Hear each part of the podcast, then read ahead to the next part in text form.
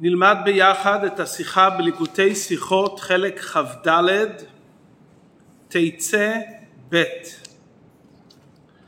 בפרשת השבוע נאמר כי תבנה בית חדש ועשית מעקה לגגיך. נאמר על זה בספרי בית לרבות היכל. כלומר שהמעקה שהיה על גגו של היכל המקדש לא היה רק לנוי וכדומה אלא בזה קיימו את החיוב של מצוות מעקה הכתובה בפרשתנו. ידועה השאלה הלא קיימלן שבתי כנסת ובתי מדרשות פטורים ממעקה. הגמרא במסכת חולין דורשת מהפסוק לגגיך למיעוטי בתי כנסיות ובתי מדרשות שזה לא גג פרטי שלך ולפי זה אם בתי כנסת ובתי מדרשות פטורים ממעקה כי אין זה בגדר גגיך מדוע היכל המקדש חייב במעקה? הגאון מרוקצ'וב כותב ליישב את הדברים שחלות חיוב מעקה זה משעת חידושו כלומר בשעה שבונים את הבית אז חייב לשים בו מעקה עוד לפני שמשתמשים בבית. הדין הוא שבית המקדש בונים אותו בחול ואחר כך מקדישים אותו. כלומר בונים את בית המקדש עדיין לא ברשות הקדש כדי שאנשים לא ימעלו ברשות הקדש ולאחר מכן זה הופך להיות בית המקדש. כלומר שבשעה שבונים אותו הוא עדיין בגדר חול, אין בו עדיין את הקדושה ולכן הוא חייב במעקה. עד כאן ביור הגאון מרקצ'וב.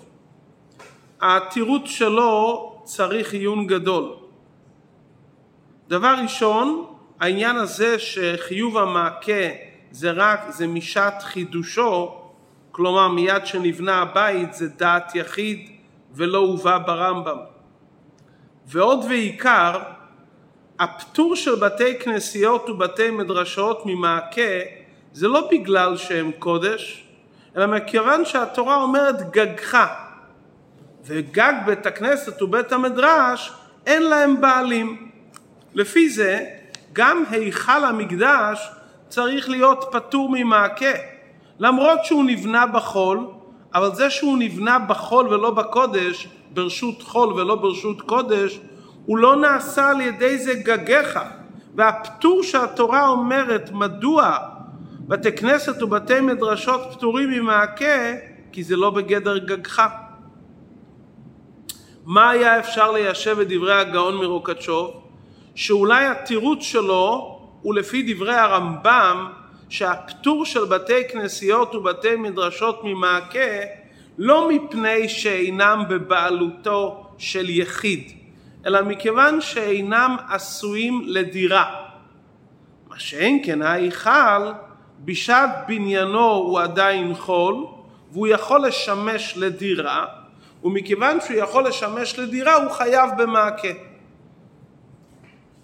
אם זה הנימוק של הגאון מרוקצ'וב שההיכל בשעת בניינו הוא חול ויכול לשמש לדירה ולכן הוא חייב במעקה, הדבר לא מובן.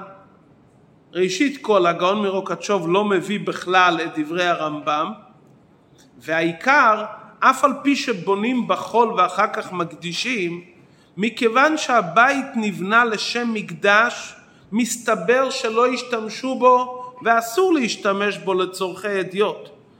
אם כן חוזרת השאלה, זה לא דירה, כי אסור לכאורה לדור בו, אפילו שבונים אותו בחול, ואם כך הוא לא בגדר דירה, ואם הוא לא בגדר דירה אז הוא פטור ממעקה. דבר שני, בית שמחויב במעקה, שעשו אותו אחר כך לבית הכנסת וכדומה, לבית שפטור ממעקה, בטל ממנו ממילא החיוב של מצוות מעקה. כלומר, גם אם אני יודע שכרגע הוא זמנית משמש למשהו, שחייב במעקה, אבל אם אני יודע שלאחר מכן הוא יהפוך להיות בית הכנסת, ובית הכנסת פטור ממעקה, אזי הוא צריך להיות פטור ממעקה גם עכשיו. אם כן חוזרת השאלה, בואו נחזור לשאלה, מהו ההבדל בין גגות של בתי כנסיות ובתי מדרשות שפטורים ממעקה לגג ההיכל שחייב במעקה. רש"י כותב על זה בגמרא בחולין שני נימוקים. קודם נתייחס לנימוק הראשון של רש"י ולאחר מכן לנימוק השני מדוע בתי כנסיות ובתי מדרשות לא נחשבים גגך. ההסבר הראשון שרש"י כותב משום שאין חלק לאחד מהן בו שאף לבני עבר הים הוא. כלומר, רש"י בא לבאר מדוע בתי כנסיות פטורים. בית כנסת שייך לכולם, לא רק לאנשי המקום שגרים כאן, גם אנשים שגרים מעבר לים, יש להם יכולת להשתמש באותו בית כנסת. ומכיוון שכל בית כנסת, כל אחד מעם ישראל רשאי להיכנס ולהשתמש בכל בית כנסת שבכל העיירות שבעולם, אין מקום להטיל חיוב לעשות מעקה, כי לכאורה אין כאן מישהו שהוא בעל הבית יחיד על הבית הכנסת. כמובן מיד צריכים לבאר מה ההבדל בין זה בין לבית של שותפים. בית של שותפים חייב במעקה, הוא נחשב גגך. מדוע? התורה אומרת כי יפול הנופל ממנו. כי יפול הנופל ממנו זה יכול להיות גם בבית של שותפים. ולכן גם בית של שותפים חייב במעקה. אז מה ההבדל בין בתי כנסיות ובתי מדרשות שפטורים ממעקה מכיוון שכתוב גגך? הרי לכאורה גם בהם יש הכרח למנוע את החשש שמישהו ייפול מגגות של בתי כנסת ובתי מדרשות. אומר רש"י, הבעיה בבתי כנסיות ובתי מדרשות שאין מי לחייב במעקה. חיוב מעקה מוטל על הבעל הבית של הבית. בבית של שותפים חל חיוב המעקה על כל אחד מהשותפים ועל כולם. אבל בית כנסת או בית מדרש שבני העיר בנו את זה, אין חלק לאחד מהם בבית הכנסת ובית המדרש. מדוע? כי גם לבני עבר הים יש רשות לגו, להשתמש באותו בית הכנסת. ובמילא אין כאן על מי חיוב להטיל את חיוב המעקה. ישנם דברים שבני העיר נחשבים כן בעלים על בית הכנסת לגבי דינים מסוימים. לדוגמה, אם הבית הכנסת משמש גם לבית דירה, אז הם חייבים לשים בו מזוזה. אבל בעניין של חיוב מעקה, מעקה, מה שנוגע זה לא קניין הגוף של בית הכנסת, שהוא של בני העיר, אלא שיהיה בו מקום שלא לדור. בית הכנסת שכל ישראל רשאים להיכנס ולהשתמש, כמו שהרש"י אומר שגם אנשים שגרים מעבר לים יכולים להיכנס, במילא אין על מי להטיל את החיוב. בלשון של הגאון מרוקצ'וב, המעקה תלוי בדירה, ודירת בית הכנסת שייכת לכל. ומכיוון שהיא שייכת לכל, אין על מי להטיל את החיוב. אז לפי הביור הזה ברש"י, זה שבתי כנסת ובתי מדרשות פטורים, מכיוון שאין על מי להטיל את החיוב, כי הם שייכים לכל אנשי העולם. כל היהודי בכל העולם יכול להשתמש בבית הכנסת. נו, אז למה היכל המקדש כן חייב במעקה? הרי היכל המקדש בוודאי שייך לכל בני ישראל. לפי זה, אם בתי כנסת שייכים לכל עם ישראל, אפילו אלו שגרים מעבר לים, היכל המקדש לכאורה בוודאי שייך לכל עם ישראל כולו. אז מדוע היכל המקדש כן חייב במעקה? על זה מבאר הרבי כאן בסעיף ד' דבר נפלא. המקדש היה לכל עם ישראל חלק כאין שותפות במקום המקדש. מדוע? כשדוד המלך קנה מארנבה היבוסי, הוא קנה את זה בכסף שהוא גבה מכל השבטים. המקדש עצמו נבנה מנדבות הציבור. כשם שעם ישראל השתתפו בנדבת המשכן, מסתבר שגם השתתפו בבניית המקדש ועל כל פנים בבדק הבית של בית המקדש. ולמרות שמתי שאדם נותן את הנדבה שלו לקופה, הוא צריך למסור את זה לציבור באופן מושלם, ולא כמו ממון ששייך ליחידים, ששייך בזה שותפות. מכל מקום, גם שאתה תורם באופן מלא ומוסר את זה לציבור, לא יתבטל לגמרי חלקו של היחיד.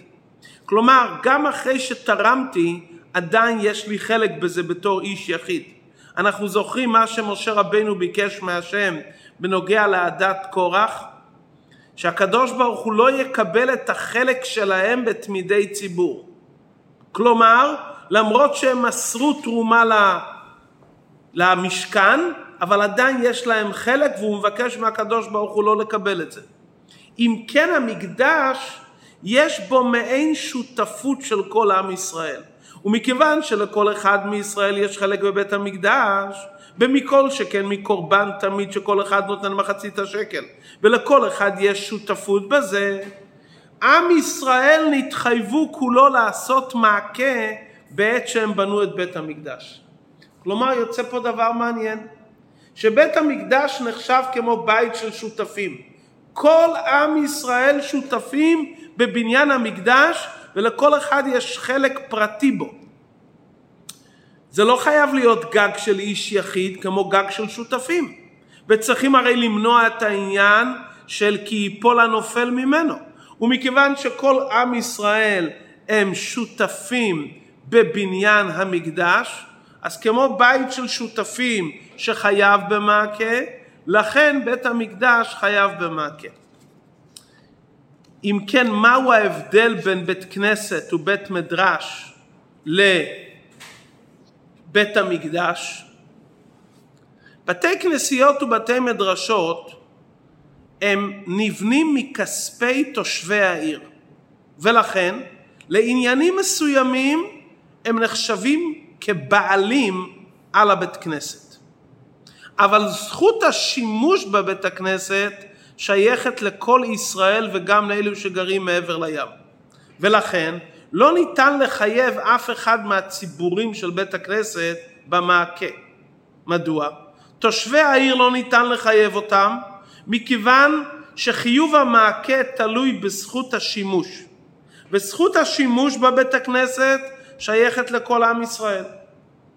את כל עם ישראל לא ניתן לחייב במעקה מכיוון שזכות השימוש של כל יהודי בעולם בכל בית כנסת זה זכות שימוש מופשטת, זה זכות שימוש תיאורטית. אי אפשר לגזור ממנה שום סוג של בעלות על חלק מוגדר בבית הכנסת. אז אם אלה אנשי המקום אומרים, רגע, זה לא שייך לנו, זה שייך לכולם. זכות השימוש היא לכולם, ולכן אי אפשר לחייב אותנו. כל עם ישראל כולם אומרים, החובה שלנו מופשטת, זה משהו תיאורטי. אנחנו לא בעלים עליהם, בעלים ממש על הדברים. לעומת זאת בית המקדש, הבנייה שלו והתחזוקה שלו זה מנדבות כל ישראל, בכל רגע נתון. זכות השימוש בו שייכת לכל עם ישראל.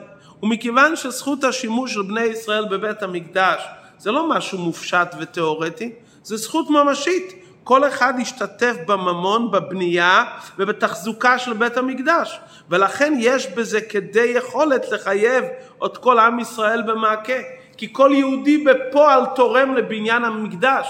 לבית כנסת פרטי, למרות שלכל אחד יש זכות שימוש, אבל הוא לא תורם לשם. זכות שימוש כי לכתחילה כל בית כנסת קשור לכולם. עד כאן לפי דברי רש"י, במה שדיברנו עד עכשיו, לפי הביאור הראשון בדברי רש"י, מה הסיבה שבית כנסת פטור. ביאור שני שרש"י כותב, מדוע בתי כנסיות ובתי מדרשות פטורים? כותב רש"י וזה לשונו שהסיבה שבית כנסת ובית מדרש פטור ממעקה, בלשון רש"י, ועוד שאינו בית דירה. זה לא בית שהוא דירה. מה הכוונה שהוא לא בית שהוא דירה? מה המשמעות של דירה?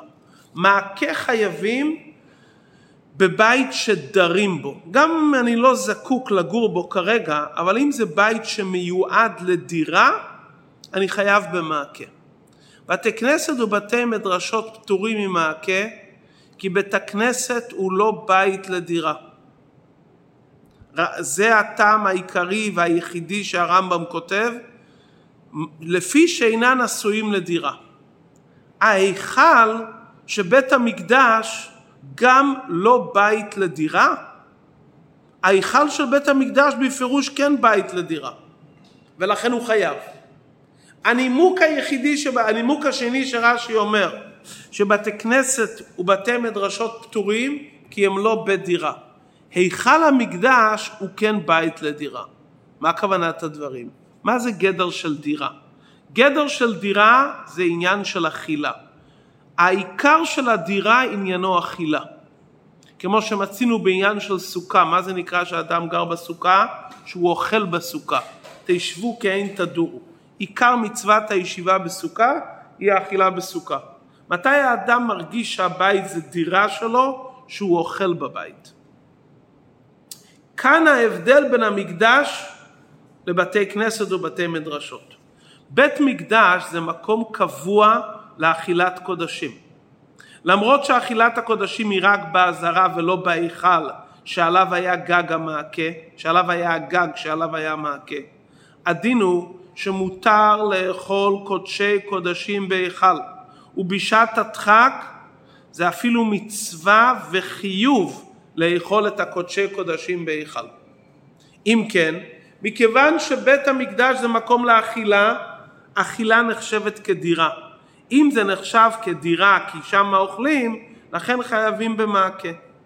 איי, נשאל, הרי בשעת הדחק מותר גם לתלמיד חכם לאכול בבית הכנסת ומכל שכן בבית המדרש. מדוע זה לא נקרא בית דירה?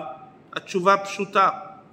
זה שמתירים לתלמיד חכם לעיתים לאכול בבית הכנסת ובית המדרש, בלישון לפעמים, זה רק באופן ארעי. זה לא שהוא לכתחילה עושה שם סעודה.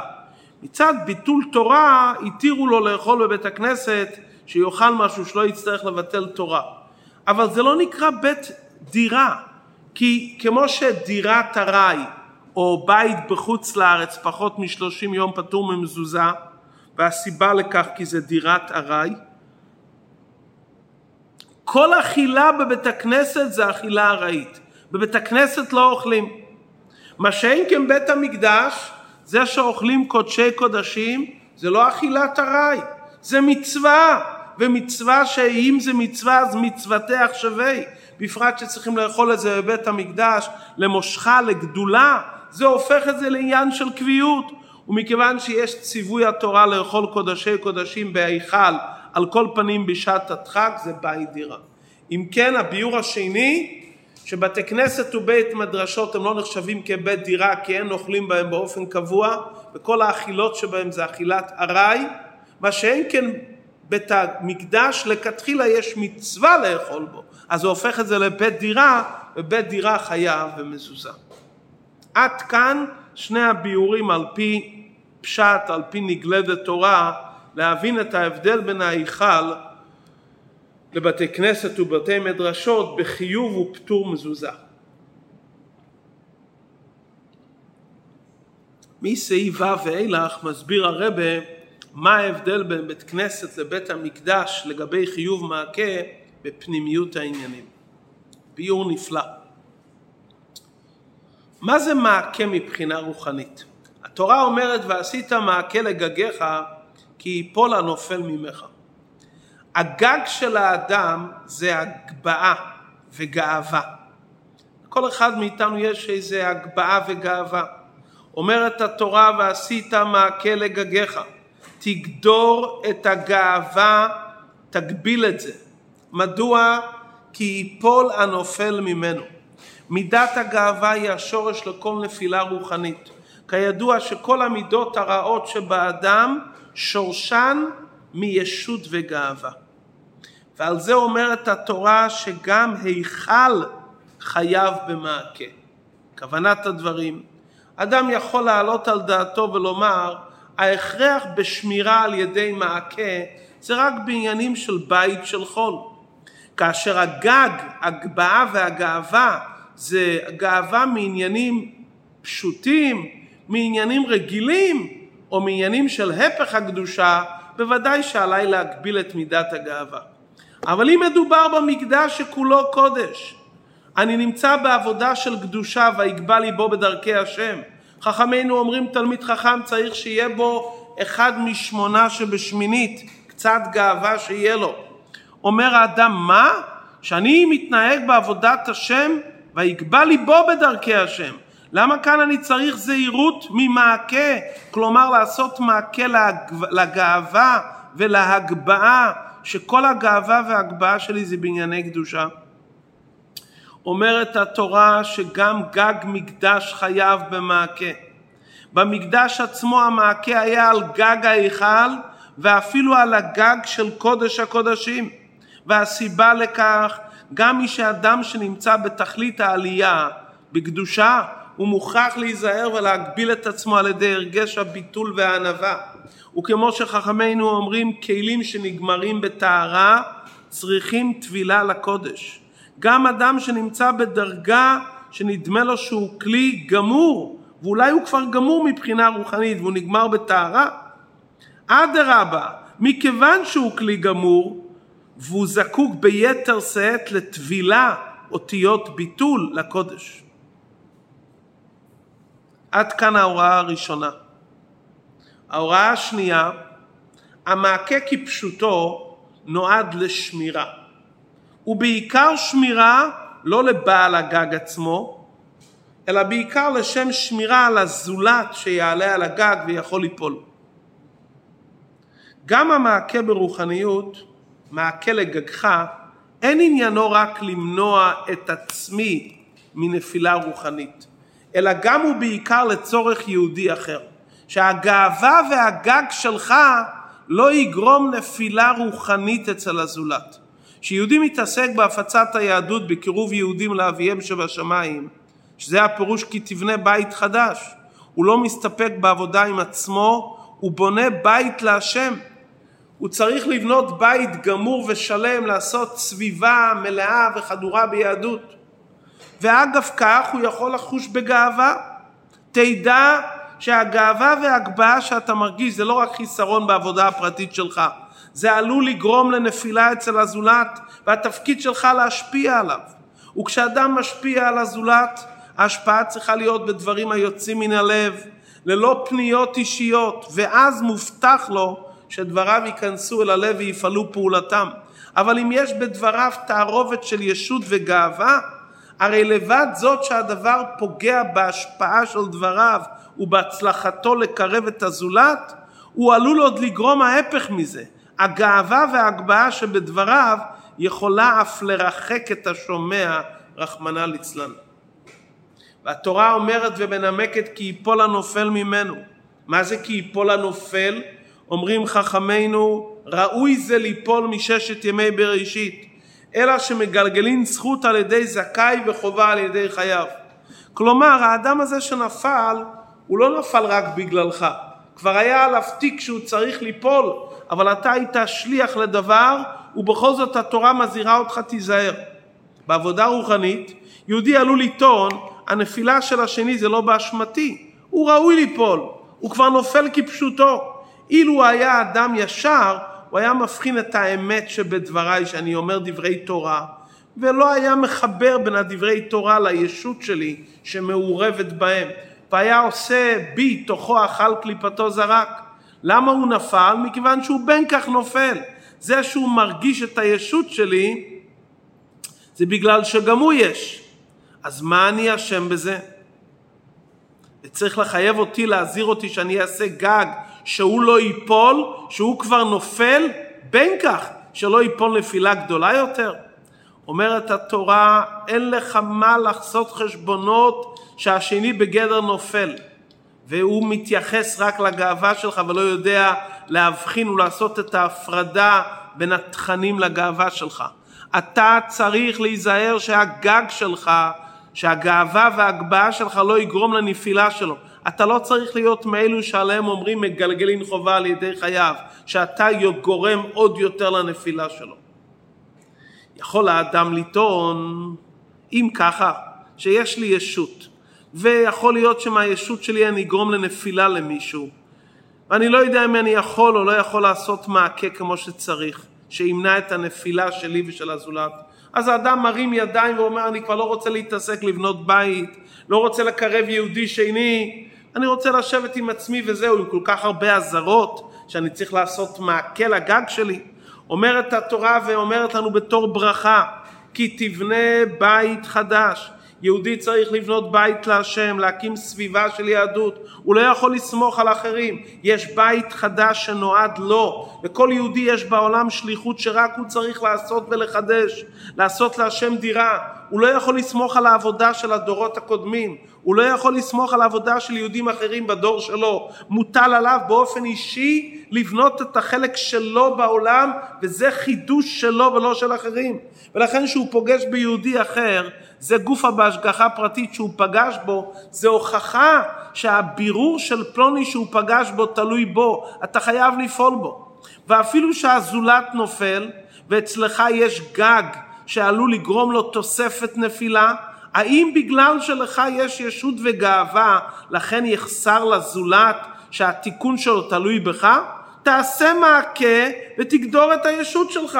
אבל אתה לא בן חורין להיבטל מהעבודה לפעול עם יהודי שני. כידוע סיפור החסידים בשם אדמו"ר האמצעי, אדמו"ר האמצעי תיקן שחסידים שבאים ללובביץ' יחזרו מאמרי חסידות בעיירות שבהם הם עוברים בשובם לביתם. היה אברך חסיד שהיה חוזר, אברך חסיד חב"ד שחזר חסידות בטוב טעם והוא התאונן לפני אדמו"ר האמצעי שמתי שהוא חוזר חסידות הוא מרגיש רגש של גאווה ולכן הוא רוצה לחדול מלחזור חסידות. ענה לו אדמו"ר האמצעי ביידיש אציבה לזולפונדיר ורן או ברחסידה זולסטו חזרן תרגום הדברים אפילו אם יהיה ממך בצל חסידות עליך לחזור אתה לא יכול להפסיק מלעשות את השליחות שלך בטעמים שאתה מסריח מגאווה. תטפל בעצמך, אבל בינתיים השני לא יכול, לפסול, לא יכול להיפגע מכיוון שאתה לא יודע לעשות מעקה לגג שלך. תעשה מעקה לגג שלך. אז בינתיים אתה גם עם גג, גם עם גאווה וגם בלי מעקה וגם לא פועל על השני. עכשיו נבין את ההבדל בין בית כנסת לבית מקדש מבחינה רוחנית. ההבדל בין בית כנסת לבית מדרש לבית המקדש, בית כנסת ובית המדרש מסמל את העבודה של תפילה ולימוד תורה, את העבודה הרוחנית שאדם עושה כלפי עצמו ובתוך עצמו. בית המקדש מבטא את כללות עבודת האדם לא רק עם עצמו, אלא עד הרבה בעיקר מה שהוא עושה מהעניינים הגשמיים ומהעולם דירה להשם.